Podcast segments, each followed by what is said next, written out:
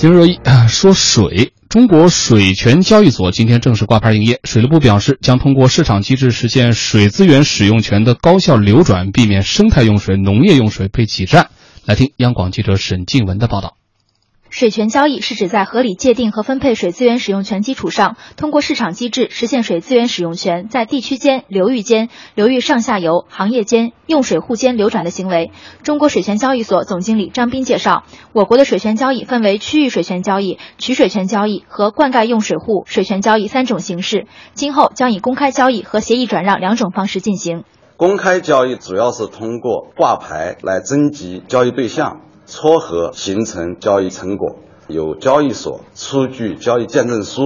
通过交易见证书的认证来改变用水权或者区域水权的用量。协议转让的方式，具体的就是双方或者多方在台下已经形成了交易的意向以后，再到水权交易所平台上来进行交易。我国人均水资源占有率为世界平均水平的百分之二十八，南多北少，东多西少，夏秋多冬春少。水土资源不匹配，水利部水资源司司长陈明忠表示，水权交易的开展将使水资源往效率高的地方流动，在此过程中要加强政府的引导，特别是行业间的配置，避免生态用水、农业用水被挤占。在行业之间呢，我们说的这个配置的方案，农业大概占百分之六十二到六十三左右，这也是我们国家当前农业用水的一个基本的需求。工业呢，大概是百分之二十左右。生活百分之十几，生态用水大概百分之十左右的。那这个比例不是说一成不变的。随着我以后某一个行业，你比如农业，我以后潜力挖出来了，效率提升了，农业用水可能会降低，生态用水肯定是要保障的。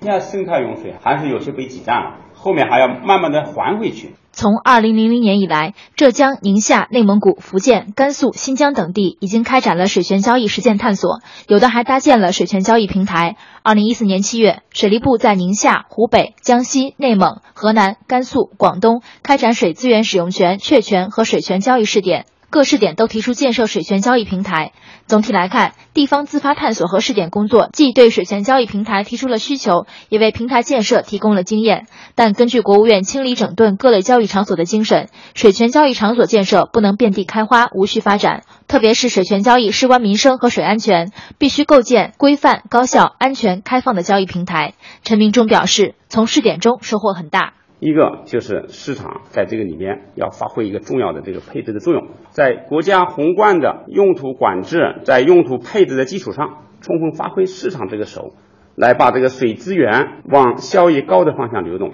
节约充分发挥这个节水的功能，把水资源节约下来，提高水资源利用效率和效益。第二个经验呢，就是加强政府的引导，特别是在行业之间的配置啊。避免了这个生态用水、农业用水被挤占。第三个，我们要有一些基础的条件的支撑，特别是一些计量。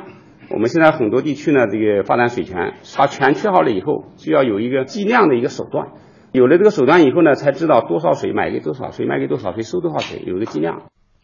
感谢央广记者沈金文的报道。呃，说实话，刚开始看到这个概念的时候，水权交易所啊，我们就容易想到那个，比如什么碳排放机制啊。碳排放交易等等，就想它是不是法人法人之间啊，比如这个省级政府之间或者怎么样。但是看到这样的表述，地区间、流域间、流域上下游之间、行业间以及用水户之间，那你这个交易的主体可能就比较宽泛了，就比较多元了。甚至于这个一般的公司啊、企业啊，它都是有可能参与的。但是往下再看，他又说到这个里面说市场必须发挥重要的配置作用，同时呢，水权交易场所的建设不能遍地开花、无序发展。哎，我之前还真是不太听说，就是这水权交易已经到了就是哪哪都可以建 这个程度了吗？还真的有点孤陋寡闻。天文老师。呃，其实我也是孤陋寡闻，我也不太清楚这个情况。但是我今我也今天是第一次接触到这个新闻。但是接触新闻了之后呢，我觉得可能我不知道大家刚才听了没有这段新闻，可能有些人不是特别，还是对于还是没有特别偏专业弄懂说这个水权交易怎么回事。我也是，其实我我我觉得你呃这个水权交易呢，我是联想到这个碳排放量交易的这样一个一个一个概念。嗯，你可以套过来可以接近之数，就是实际上它是把。这个用水的权分配到不同的主体之后，那么然后呢，有些人的用水呢，我觉得，哎，我分配到，比如说哈，我一年分配到了一千吨用水的权利，但是我觉得可能我要省一省的话呢，我可以用不了这么多，嗯，于是我就可以把这个水权卖给方亮，方亮是一个大手大脚的人，或者说你是你们家开一个洗车行，嗯洗车行，我就卖给你五百吨啊，这样你能给我一笔钱，我这样可以对我通过我的节水，我就可以挣到一笔钱，大概是这个，这个和那个碳排放有相似之处，就是如果各个国家之间分配好了碳排放的指标之后，然后呢，我就可以把我这个碳排放的这个指标卖给另外一个国家，我就可以是我少排放少排放一些，我可以挣一些钱，大概是这么个意思。但是我觉得这里边有一个问题，就是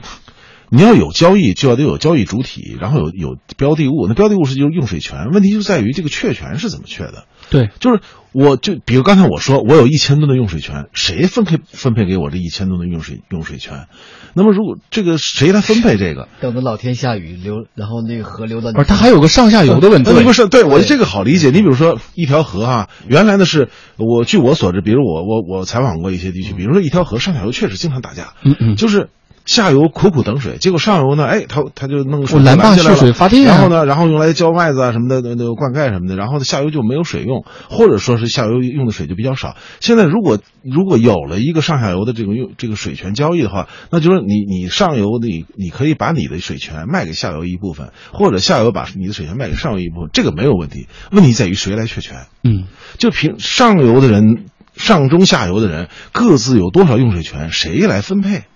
因为这分子没分钱啊，对啊，所以我觉得这个，可是我们的整个新闻里没有讲这件事情。后来我在我在网上查关于这个水权交易，也没有，呃，这个报道告诉告诉我说水权交水权的确权是怎么来确的确权的。天卫，你其实说到一个最核心一点啊，就是你对这个水资源的划分呢，它到底是用市场行为还是用行政行为？特别是如果是它是跨省区的、跨区域的这个流域的这个水。完了，你要参照，这又扯不清楚。你要参照那个东东京议定书的那个碳排放的呢，是先行政分配，后市场交易。就是你不是那个碳排放是各国先谈谈谈谈的很难啊，谈指标，最后谈出来说中国是多少，日本是多少，美国是多少，印度是多少，然后谈了以后，你拿你拿到这个指标，然后你就可以交易了。哎，我我可以不排放这么多，我可以卖掉一部分指标。问题在于的，在水权的确权也是这样，先行政分配后市场交易吗？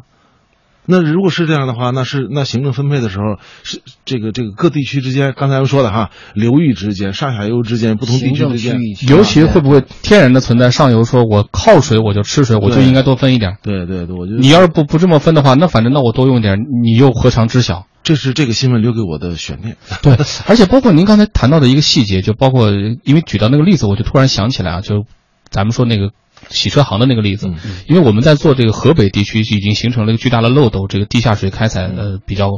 比较多、比较烂的这么个状况的时候，我们就曾经了解过，说为什么大家这个这个当时就说到有的行业，比如说像洗车行，嗯，我偷采地下井啊，嗯，这和我碳排放，我立起一个钢呃，比如说钢炉的这个烟囱，你是能看见的，嗯，我偷采地下井你是很难发现的，嗯，这个东西反正对吧？这个你你找不到一个主人对吧？我我钱给谁我就用了吧。就总比我去花钱去买要便宜啊！嗯、这个时候你又如之奈何？就是他不一定非要坐到这个谈判桌来，非要拿着钱坐到这个交易所来。但我觉得这是两个问题。对你说的这个吧，其实是另外一个方向，嗯、就是咱们现在正要提的，就说如果你破坏了生态之后呢，有一个生态非法查，哎，你你不光是要追究你的这个行，比如说你的行政成本、你的法律成本之外，那你比如说你把水源给破坏了，你偷采了地下水了。那你就要赔偿这个生态补偿这个费用，就是你受益的啊，你你用水得花钱，如果你把水给浪费了的话，那么浪费者呢也得花钱，这是另外一个啊，叫生态补偿机制，这是我们也提的比较多的啊。但是，